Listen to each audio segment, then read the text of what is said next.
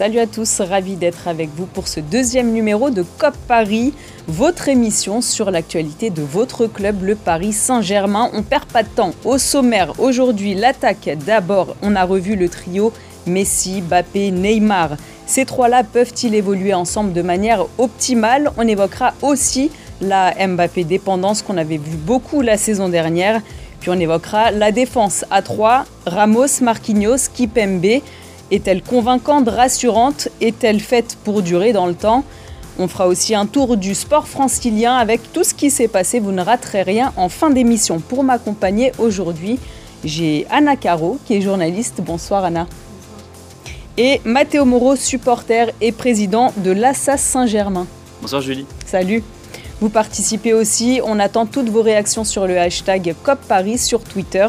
C O P Paris, c'est parti.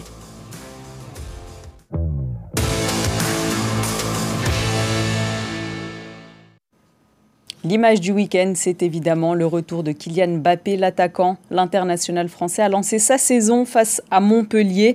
Euh, il a inscrit un but lors de la victoire cinq deux au Parc des Princes.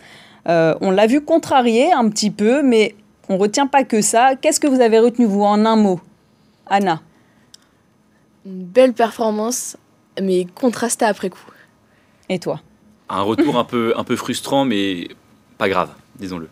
Alors, il a quand même marqué. Son entraîneur, à l'issue du match, il a quand même tenu à, à souligner qu'il manquait un peu de rythme. On l'écoute. Et euh, pas au point sur un plan euh, physique par rapport à, à ses partenaires. Il a fallu qu'il trouve ses marques, qu'il trouve ses déplacements, qu'il trouve sa justesse technique. Et au fur et à mesure du match, ça s'est euh, amélioré. Il a été très intéressant. Et puis à un certain moment, il y a eu aussi un peu de fatigue à l'image de l'équipe. On a donc enfin revu ce fameux trio offensif Messi, Mbappé, Neymar. Neymar est très en forme depuis le début de la saison. Messi, ça va mieux que la saison dernière. Mbappé, il revient. Alors, est-ce qu'on peut espérer avoir les trois joueurs dans une forme optimale en même temps cette saison? Qui veut commencer?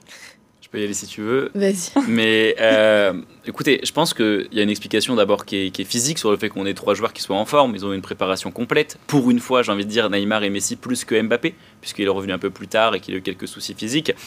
Puis on a surtout une explication tactique. Euh, l'an dernier, on avait euh, un chef d'orchestre, Mauricio Pochettino, qui demandait à Mozart de jouer du triangle. Euh, et donc forcément, comme on peut l'imaginer, ça se passe pas très bien. Voilà. On avait Messi et Neymar qui étaient dans des dispositions tactiques qui n'étaient pas bonnes, euh, qui collaient la ligne. Et on a cette année un Christophe Galtier plus à l'écoute peut-être, euh, et, et, et qui a replacé des joueurs là où ils veulent jouer, au cœur du jeu, avec le ballon. Et donc, je n'ai pas de doute qu'au vu de cette animation offensive, Kylian Mbappé saura euh, s'y intégrer pleinement euh, dans quelques matchs ou quelques semaines. Et est-ce que, bah, alors Anna, du coup, est-ce que tu penses qu'on peut voir ces trois joueurs totalement en forme, tous les trois ensemble, et voir bah, est-ce qu'on attend euh, depuis qu'on a ce trio au P S G? Pour moi, c'est même une nécessité. C'est-à-dire que même si on avait vu quelques petits problèmes euh, entre les joueurs eux-mêmes, euh, il faut absolument que les trois joueurs réussissent à jouer ensemble, puisque euh, Mbappé est essentiel à ce, ce P S G-là, surtout dans les grands matchs. Lui, il va amener sa qualité de percussion, sa vitesse, que n'ont pas euh, Neymar et, et Messi, il faut le dire, même si Neymar est un peu plus en jambes, on le voit clairement. On sait que c'est pas vraiment son jeu, il est plus dans la dernière passe et euh, parfois dans la projection, mais le... le chef de, de cette attaque doit être Mbappé, surtout euh, après toute la campagne qui a été faite autour de sa prolongation cet été. Il faut vraiment que euh, Mbappé soit mis dans les meilleures dispositions. Il faut que lui-même fasse ce travail-là auprès de ses coéquipiers et que ses coéquipiers aillent vers lui et euh, tout ira bien. Alors justement, par rapport à ça, on a vu Neymar qui jouait un peu plus. Alors c'est peut-être les automatismes euh, qui, qui s'étaient un peu créés au Barça. Neymar qui jouait un petit peu plus avec Messi. On, on rappelle aussi que Neymar, il fait un très bon début de saison. Il tourne à plein régime. On peut jeter aussi un coup d'œil sur ses statistiques. En trois matchs, toutes compétitions confondues, on inclut le Trophée des Champions. Cinq buts, trois passes décisives. C'est plutôt pas mal. Léo Messi, il s'est maintenant acclimaté à sa vie parisienne. Est-ce que c'est le début de la fin euh, de cette Mbappé-dépendance qu'on avait euh, trop souvent pointée du doigt la saison dernière? Bah, la manière dont la question est posée sous-entend presque que ce serait une mauvaise chose, mais c'est une excellente chose pour une équipe de football de ne plus être dépendante d'un seul joueur, a fortiori quand les joueurs à côté de Kylian Mbappé sont un septuple ballon d'or et un très grand joueur brésilien qui est Neymar. C'est une bonne chose qu'il y ait plus cette, on espère qu'il n'y ait plus cette Mbappé dépendance. Mais ça ne veut pas dire à côté que Mbappé n'est pas, comme le disait très justement Anna, le leader de l'attaque et j'irai plus loin, le leader de l'équipe. Voilà, le football n'a pas de mémoire, mais il faut savoir raison garder. Kylian Mbappé a porté l'équipe tout seul pendant un an l'année dernière. Je pense que personne ne l'a oublié et on n'est pas encore arrivé aux, aux échéances importantes, que ce soit en Ligue des Champions euh, ou même à la Coupe du Monde cet hiver. Donc, il faut que les trois jouent ensemble, ça va se faire. Il faut que Kylian Mbappé prenne le leadership de cette attaque. Et malheureusement, il a été, et je pense que c'est ce qui le gêne un peu, un peu bah, bloqué euh, par les blessures, par sa suspension au Trophée des Champions. Mais j'ai aucun doute avec le fait qu'il va réussir à prendre ce leadership, que Christophe Galtier et Luis Campos, qui travaillent ensemble, vont réussir à instaurer un cadre à ces trois joueurs-là, parce que des problèmes d'ego dans des vestiaires comme ça, il y en a dans tous les clubs, et c'est important que ça se règle vite, bien plus que euh, ça dure et que ça puisse gangréner les attaques. Pour conclure sur euh, le, le, l'affinité technique entre Messi et Neymar, bon, d'abord, Mbappé, il a joué qu'un match euh, cette saison avec eux, donc forcément, les automatismes n'étaient pas f- directement présents. Et surtout, il faut voir quel match. C'était un bloc très bas de Montpellier pendant quasiment soixante-dix minutes, avant qu'ils attaquent un peu plus à la fin. Euh, c'est beaucoup plus simple pour Kylian Mbappé de prendre la profondeur et d'être servi comme il l'a été depuis cinq ans, et même l'année dernière par Messi et par Neymar précédemment, plutôt que de combiner dans des très petits espaces, là où Messi et Neymar sont plus à l'aise là-dedans. Vous réagissez évidemment sur Twitter avec le hashtag COPParis. On lit euh, tous vos messages. D'ailleurs, par rapport à cette question qu'on vous a posée sur le compte Twitter, on a deux, euh, deux réponses totalement différente. Alors une première qui dit que c'est pas la fin de la Mbappé dépendance parce que euh, Neymar, il a fait quelques matchs de haut niveau, mais ça garantit pas que Neymar va continuer comme ça toute la saison. Pareil pour Messi d'ailleurs, c'est euh, Glorieux Yanis qui nous dit ça. Et puis euh, l'autre message nous dit, j'arrive plus à remettre la main dessus, on va y revenir, mais, euh, mais n'hésitez pas à nous donner euh, toutes, vos, toutes vos remarques sur le hashtag. Toi Anna, sur cette dépendance, est-ce que c'est la fin de cette Mbappé dépendance ? Pour moi, pas vraiment, euh, puisque, euh, comme tu l'as dit assez justement, c'est toujours le, le leader de cette attaque. Euh, Alors, est-ce qu'on peut ne pas être un leader sans pour autant euh, que tout repose sur... Enfin, euh, il peut être le leader de cette attaque, Mbappé, à côté de ses deux compères, mais pas porter tout le poids de, des matchs sur ses épaules comme la saison dernière. Alors, pour l'instant, sans doute. Euh, selon la saison du P S G risque d'être un peu en deux temps, c'est-à-dire qu'il y a celle avant la Coupe du Monde et celle après la Coupe du Monde. Et on sait très bien que si Neymar, Messi sont à leur meilleur niveau euh, en ce moment, c'est déjà parce qu'ils ont fait une préparation complète, effectivement, mais aussi parce qu'ils ont dans le viseur cette Coupe du Monde qui arrive à la fin, donc euh, à la fin de l'année civile, en, en novembre-décembre, et que eux ont de grandes ambitions euh, avec leur nation. Euh, que ce soit le Brésil ou l'Argentine pour, pour les deux. Et dans tous les cas, on risque de trouver euh, des Neymar et Messi assez différents après, le, après ce mondial-là. Ça vaut aussi évidemment pour Kylian Mbappé, parce que Kylian Mbappé aussi a envie de porter son, l'équipe de France avec... Euh, euh, enfin, de porter, de porter l'équipe de France. Seulement, on a vu beaucoup plus de constance de la part d'Mbappé, notamment donc la saison dernière, quand lui, il a dû porter toute l'équipe, alors que ça ça tournait pas vraiment bien, euh, que Neymar et, et Messi. Et une fois qu'on leur aura retiré cette, cette ambition de, qu'est de la Coupe du Monde à, à la fin de l'année, je pense que ça, le P S G va d'autant plus reposer sur Kylian Mbappé, avec ces, ces deux-là un peu moins en forme, ou avec moins d'envie.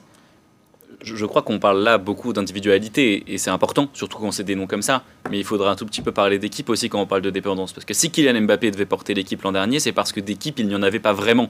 Voilà, on était dans une situation où on avait beaucoup de bons joueurs dans une équipe, mais pas une équipe de bons joueurs. Et je crois que ce que crée Christophe Galtier cette année, ce qu'il essaie de faire, c'est un collectif, un bloc équipe. Il veut que tout le monde défende. Et on le voit dans l'attitude de Neymar et de Messi. Et ça, ça surprend Anna, qui est, qui est une pro du foot espagnol. On voit Messi faire des pressings que, qui dataient de la dernière décennie, finalement. Donc, il euh, y a quelque chose qui se crée au niveau de la synergie collective. Et c'est beaucoup plus simple de remplacer un joueur, quel qu'il soit dans une équipe, quand il y a un collectif fort autour. Voilà, on l'a vu dans les grandes équipes, le Real, le Barça, peu importe. Des, des, c'est, même du Bayern, le Bayern est un bon exemple. Vous pouvez enlever un joueur, en mettre un autre, ce sera la même chose.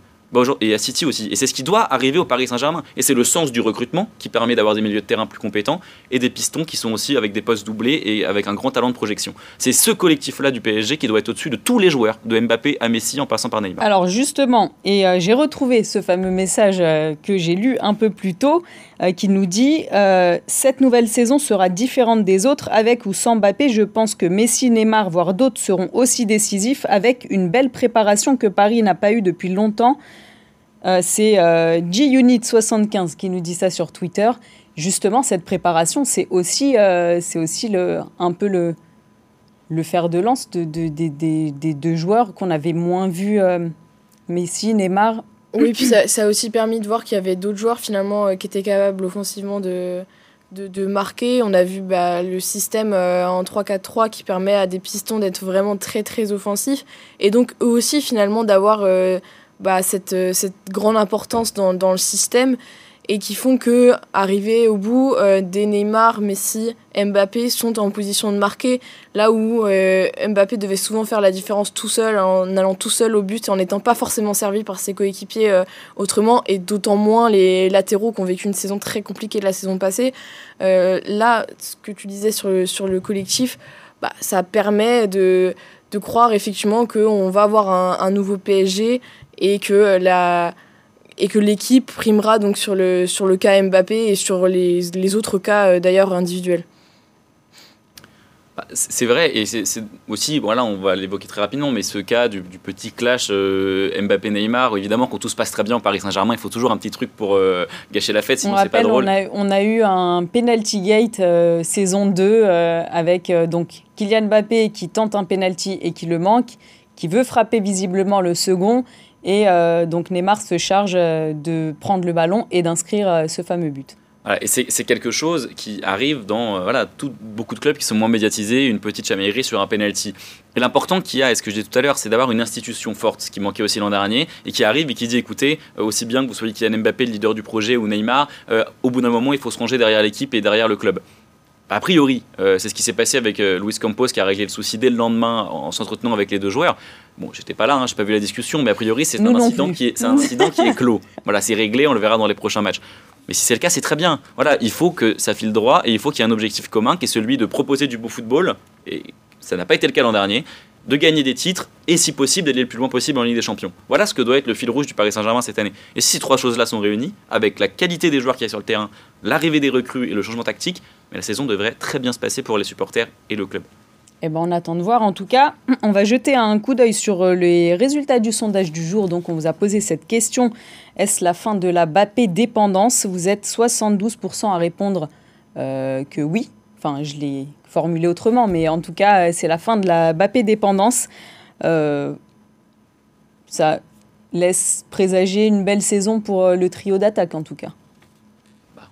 On l'espère, hein. Comme disait Anna, il y a quand même une interrogation, mais ça, je ne lis pas l'avenir. Mais euh, c'est clair que l'après-Coupe du Monde sera, mais pour tous les clubs euh, en Europe, une... je... c'est juste que Marco Verratti et Gianluigi Donnarumma seront en pleine forme après la, la Coupe du Monde, puisqu'il est toujours bon de rappeler pour passer une bonne journée que les Italiens ne la feront pas. Euh, mais... Ils ne la feront euh... pas, mais alors justement, ce sera peut-être l'occasion d'aller en vacances et, et de revenir un peu ah en, ouais, bah alors, en à, à, à, à ce niveau-là, euh, on aura des problèmes tout le temps. Non, mais... Euh... Comme le, ça a été très bien souligné, euh, le trio d'attaque du Paris Saint-Germain, on l'attend depuis un an. Ça n'a pas marché, c'était un fait, il y a eu des absences, il y a eu des sélections, il y a eu des blessures.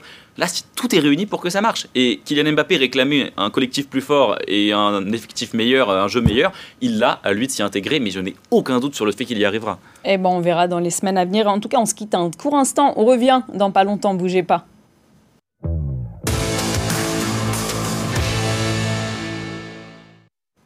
On est de rec... On est de retour dans Cop Paris, toujours avec Mathéo, toujours avec Anna.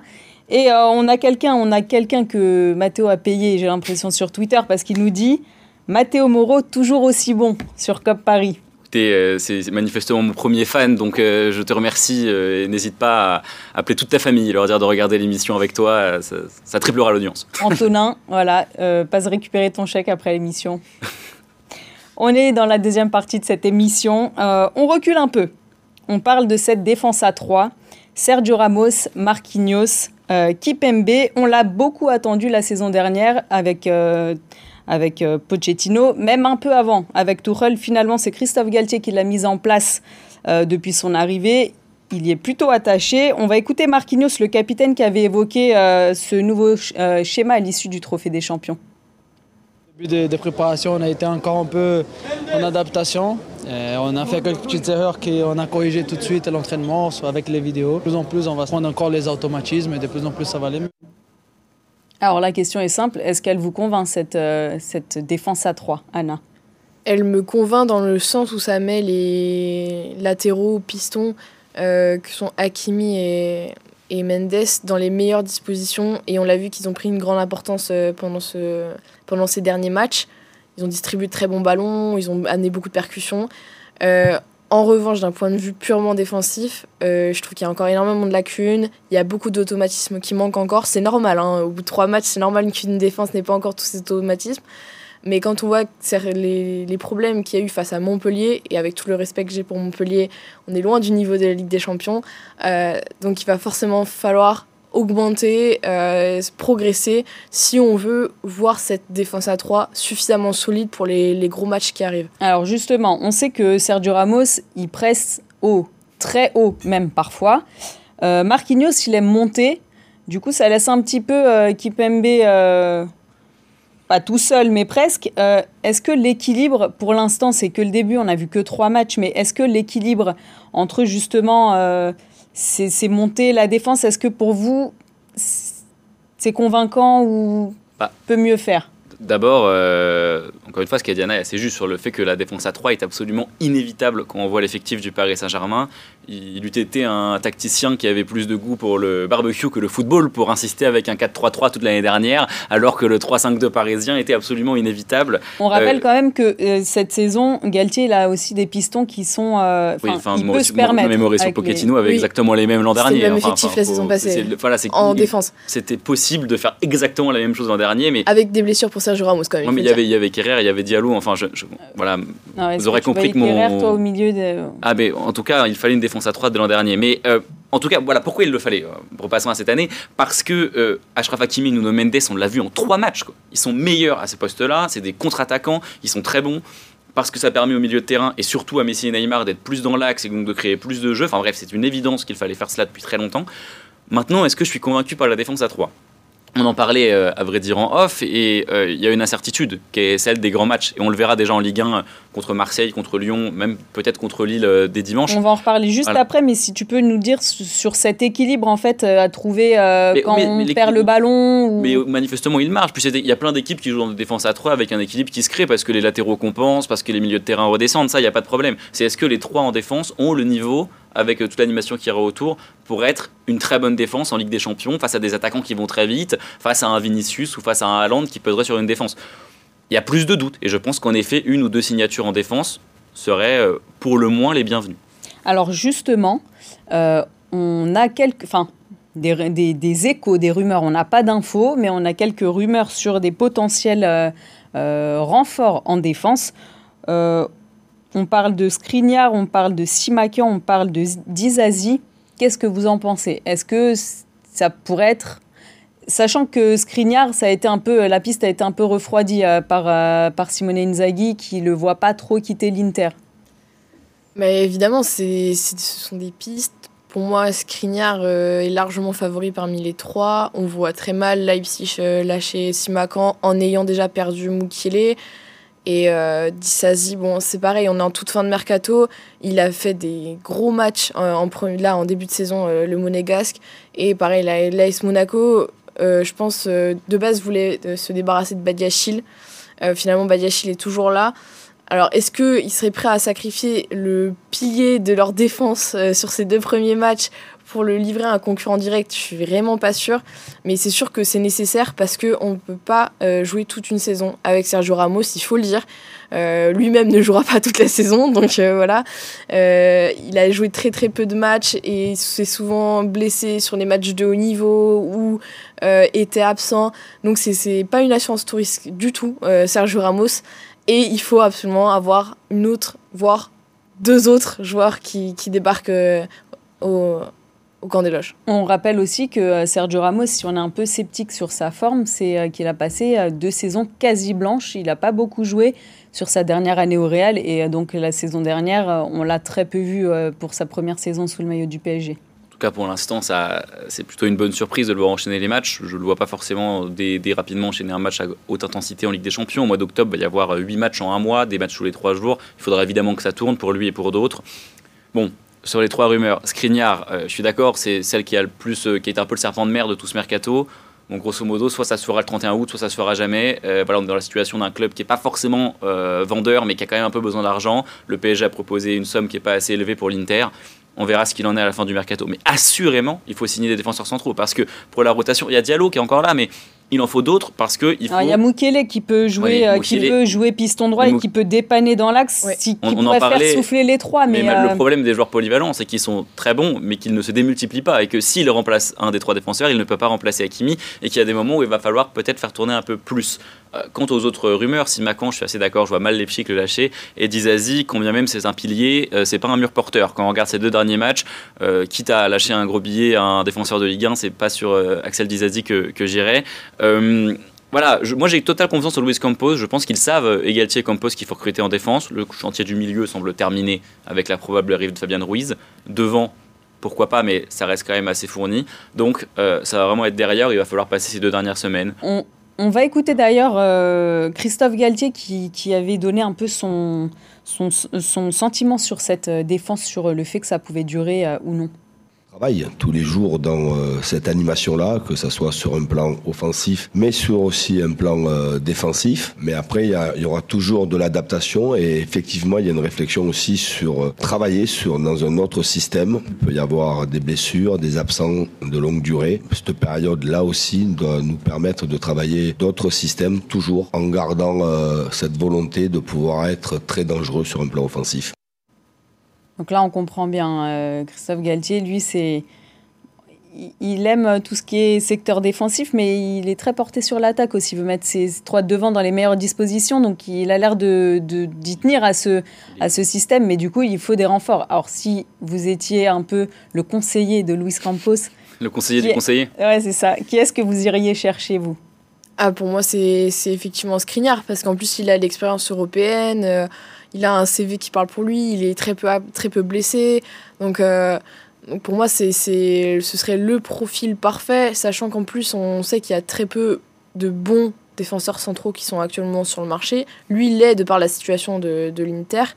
Euh, donc pour moi, c'est, c'est Skriniar, et même si ça risque d'être très compliqué vu la somme que demande l'Inter. Alors moi, j'en ai aucune idée, parce que quand je regarde le marché, il est quand même particulièrement bouché, que les gros oui. défenseurs centraux à avoir bougé, que ce soit De Ligt, Koundé, et cetera, c'est déjà fait, hein. Même Koulibaly qui a fait un très bon début avec Chelsea. Donc, euh, je, mais j'ai confiance en Luis Campos parce qu'on parle, enfin, il faut trouver un joueur qui à la fois accepte un statut de rotation, qui viendrait possiblement pour être titulaire.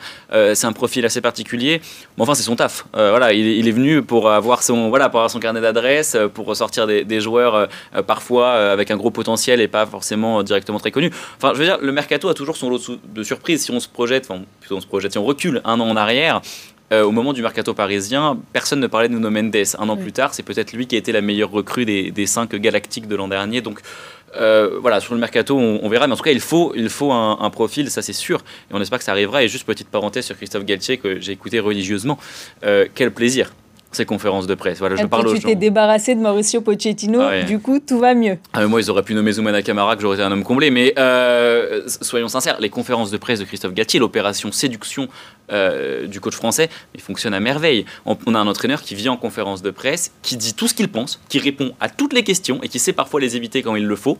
Alors qu'en dernier, on avait un coach qui, si on lui demandait euh, s'il se portait bien, répondait que ça ne regardait pas les journalistes. Enfin voilà, euh, il ne parlait jamais, il ne répondait pas euh, son prédécesseur. Et là, on a un, un entraîneur qui veut renouer du lien avec les supporters, avec euh, ceux qui posent des questions, avec la presse.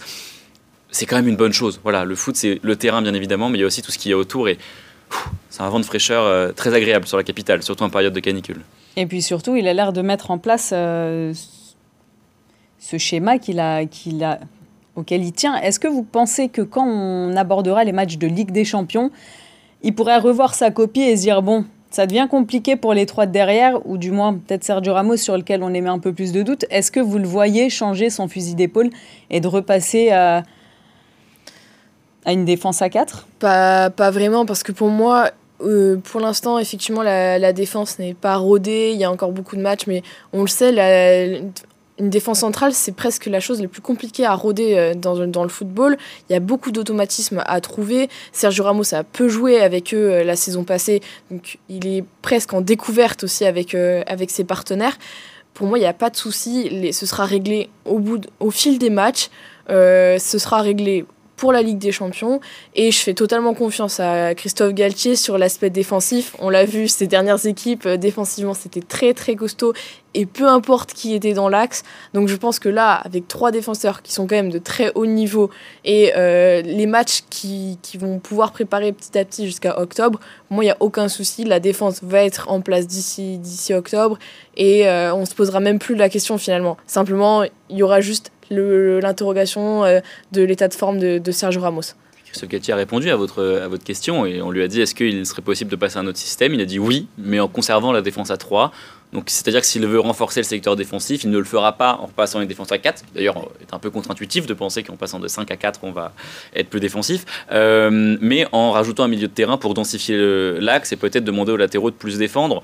N'oublions pas qu'Ashraf Hakimi, qu'on voit comme un très bon, il est contre-attaquant, a su museler, museler, le mot est fort, mais Vinicius au match aller, même un peu une partie du match retour contre le Real Madrid. C'est des joueurs qui savent défendre si on leur demande. Euh, on va jeter un coup d'œil au prochain match du Paris Saint-Germain euh, pour ce mois d'août. Euh, donc, euh, ils se rendront à Lille le week-end prochain pour la troisième journée de Ligue un avant la réception de Monaco qui sera le premier choc de la saison. Donc, on pourra voir si cette défense tient le choc. Et puis, la réception de Toulouse, le promu, pour clore ce mois d'août. Euh, cette confrontation à Lille... Euh Ça vous, c'est, ça vous donne envie? C'est, c'est, c'est le Galtier-Tico. Hein, parce que c'est, Christophe Galtier avait battu le Paris Saint-Germain avec l'équipe du L O S C il y a de ça deux ans. C'était euh, il n'y a pas si longtemps, on s'en souvient. C'était, hein. c'était il n'y a pas si longtemps. Il avait Renato Sanchez à ses côtés. Maintenant, il l'a encore, mais du côté du Paris Saint-Germain. Euh, je laisse Anna enchaîner là-dessus. Mais en tout cas, de mon côté, oui, il y a beaucoup d'attentes. Et ça faisait très longtemps pour les supporters parisiens qui n'avaient pas eu beaucoup d'attentes à voir le P S G jouer toutes les semaines. Donc, euh, quel plaisir. Ouais, je pense que le match va être intéressant, d'autant que ce qu'on a vu du côté de Lille euh, en ce début de saison est très très intéressant. Je pense que le, le match va être très bien préparé du côté de Lille et qu'on va essayer de prendre les, les pistons dans leur dos. Après, à voir comment, comment justement ils répondent eux euh, physiquement et, dans, et défensivement. Mais ça va être un, un premier petit test, on va dire, pour, euh, pour le P S G. Eh bien, merci euh, pour ces... ces... très beau débat. On va quand même faire un tour de l'actualité des autres clubs sport et sportifs euh, franciliens, le Paris F C, le National et euh, Kevin Mayer. C'est avec Arthur Jean. Le Paris F C n'a pas brillé face à Guingamp, au contraire du soleil sur la pelouse du Rodourou. trente-sept degrés sur le terrain, une rencontre qui n'a jamais réellement décollé. Mis à part quelques occasions des deux côtés, pas de but. A signaler par contre l'expulsion de Paul Lannes pour ce geste dangereux, la troisième en trois matchs pour le Paris F C. Point positif tout de même, en trois matchs de Ligue deux, les Parisiens n'ont encaissé qu'un seul but. Versailles a lui réussi ses débuts en national face à Martigues. Dans un stade jambouin habituellement occupé par le club de rugby du Stade français, le Versaillais Thibaut Jacques frappe en premier. Une vieille connaissance de la Ligue un, Fouad Kadir lui répond et égalise sur pénalty. Premier moment d'émotion de la saison versaillaise avec ce but salvateur inscrit à la quatre-vingt-treizième minute. Il est signé Mondi Prunier. En ce qui concerne les deux autres clubs franciliens engagés en national, le Red Star a fait match nul deux buts à deux face au Stade Briochin. Un peu moins de buts, mais même destin pour le Paris treize Atlético, score nul et vierge, entre la formation du treizième arrondissement et Châteauroux. Pour Kevin Mayer, les championnats d'Europe à Munich, c'est déjà terminé. Le natif d'Argenteuil a stoppé son élan en plein milieu du cent mètres du décathlon. La raison, une pointe à l'adducteur qui l'a obligé à abandonner. Frustrant pour le tout récent champion du monde, sacré il y a trois semaines à Eugene. Anna, Mathéo, merci. C'était un plaisir. Merci d'avoir été avec moi. Plaisir partagé, comme toujours. Très bonne soirée à tous sur B F M Paris.